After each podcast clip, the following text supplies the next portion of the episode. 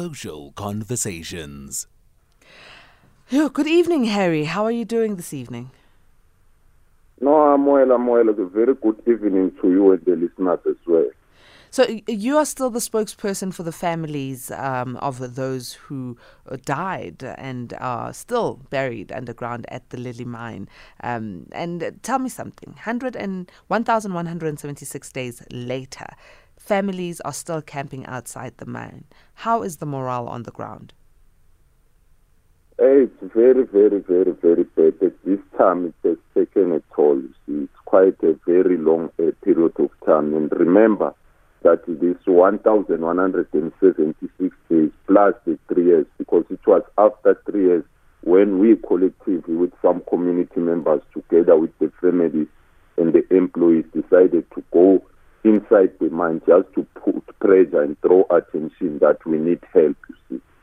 But still nothing till to date. Nothing till date. I want you to tell me something, and let's be frank and honest here.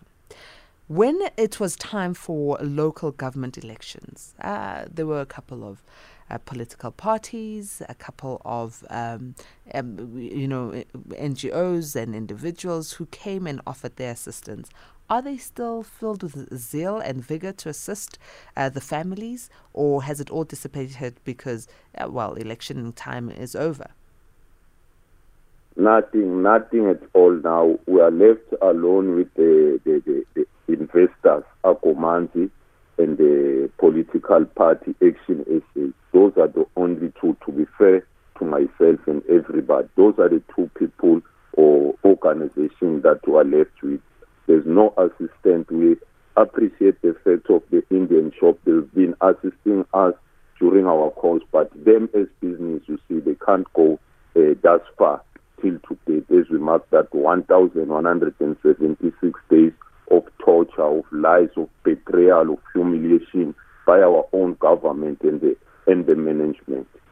And I've got a reason to say so. Why pointing to the government is because the then uh, Minister of uh, Mineral Resources, Mosebenzi Zwane, came at the mine and promised the 76 survivors that they will be compensated with a 50,000 uh, rent each. That didn't materialize.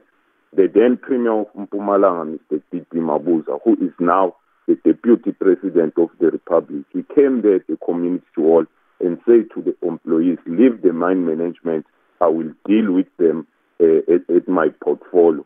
Today is nowhere to be found. It doesn't respond to our call. The now sitting premier promised on media that he will engage with the families to try and put uh, raise the issue at the national level.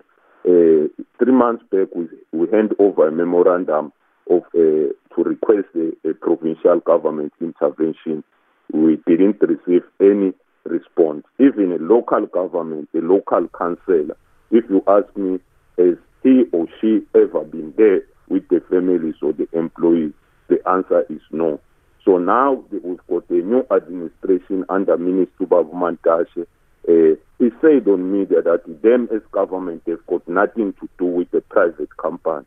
So I find it very difficult to appreciate this uh, this government because we haven't got any reason uh, or whatsoever to say we do have a government. And I'm asking myself, what is so difficult to um, give families of the three who have who are still buried under, um, you know, at, at the mine? What is so difficult to give them closure, to give them um, dignity, give the deceased dignity, because it is our African culture to bury well. What is so difficult? I mean, have they given you any reasons? I know it's been up and down, but it doesn't seem like any of the reasons are tangible. That is true. That's the question. That is what is uh, killing our morale, you see, because uh, we, uh, however, we're left with one option of one of our rights, of which we've got the right to elect a government of our choice that will cater for our needs, you see. It's a question that we can ask because similar incidents are happening uh, worldwide. It happened in 2010 on Chile, uh, whereby 33 miners were trapped over 600 meters underground, and they were retrieved. And one of the South African companies uh, played a very crucial uh, role in achieving that in Chile because the Chilean government say, no, we are facing a problem, we are facing a big problem as a country, call the entire cabinet, all the departments, sit down on a round table, strategize, how can we find our people? And it's not happening in hours. Hours are less than 70 meters underground. And let me remind you that we, together with the families, we started going underground to search for a container ourselves. We were stopped by our very own government, you see. And uh, as we mark these thousand days, we've been inside the, uh, the mine. We've been forcefully removed by our own government, leaving illegal miners behind. They are still mining there. They were blasting during the day. Even now, at any time they can blast. You see, those are the things that we are facing. That's why we've come to the reality now. We don't want to lie our, to ourselves and everybody, you see. We, we are waiting for that opportunity because we are law abiding citizens. We've got the right to elect a government because that's what we need. We've been trying, we're sending memorandums all the how many kilometers from here where we are at the mine to Pretoria for nothing. They don't respond. It shows that our government it doesn't care, doesn't bother. The life of Pretty Yvonne and Solomon it matters not to our government. I know that uh, Action SA had uh, a march on Mandela Day uh, from uh, 6 a.m. They left at uh, their house, so that uh, and they they had a, a, call for everyone to bring you know mattresses, blankets, and non-perishable foods to fight the cold and help the families that are camping outside the Lily mine, so that you know w- we can still work and forge a way forward to help the families of Pretty Nkambule, Solomon Nyirenda, and Yvonne Mnisi. Tell me how was this? Was it successful? Did it bring comfort to you and the rest of the families camping outside the mine? Yes, it looks little when you look at the distance, but we, as the families, you see, it, it, it's a very great thing uh, to us if we've got uh, any visitor from anywhere because we are not selective. We welcome everybody. You see, what is very, very crucial is the moral support. If South Africans are coming to say to the families, no, you are not alone, we are with you in prayers, you see, to, to give words of uh, encouragement because it's all we need now because we are stuck. We don't see a way because the, the ones who are supposed to give us a line of march they are quiet. They are quiet. They don't want anything to do with the situation. So it was a great day, uh, Mandela Day, celebrated uh, according or commemorated rather.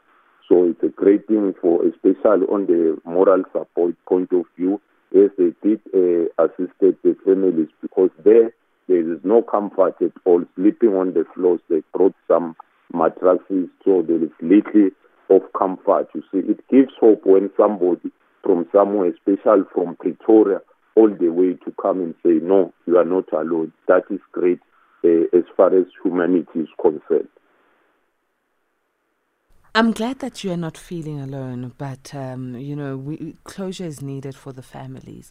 Are there any other routes? I know there was a legal route that you had taken, and uh, Action SA was um, behind you. We spoke to the leader of Action SA um, here on the show as well. He was saying that they're putting their full might and force to helping you.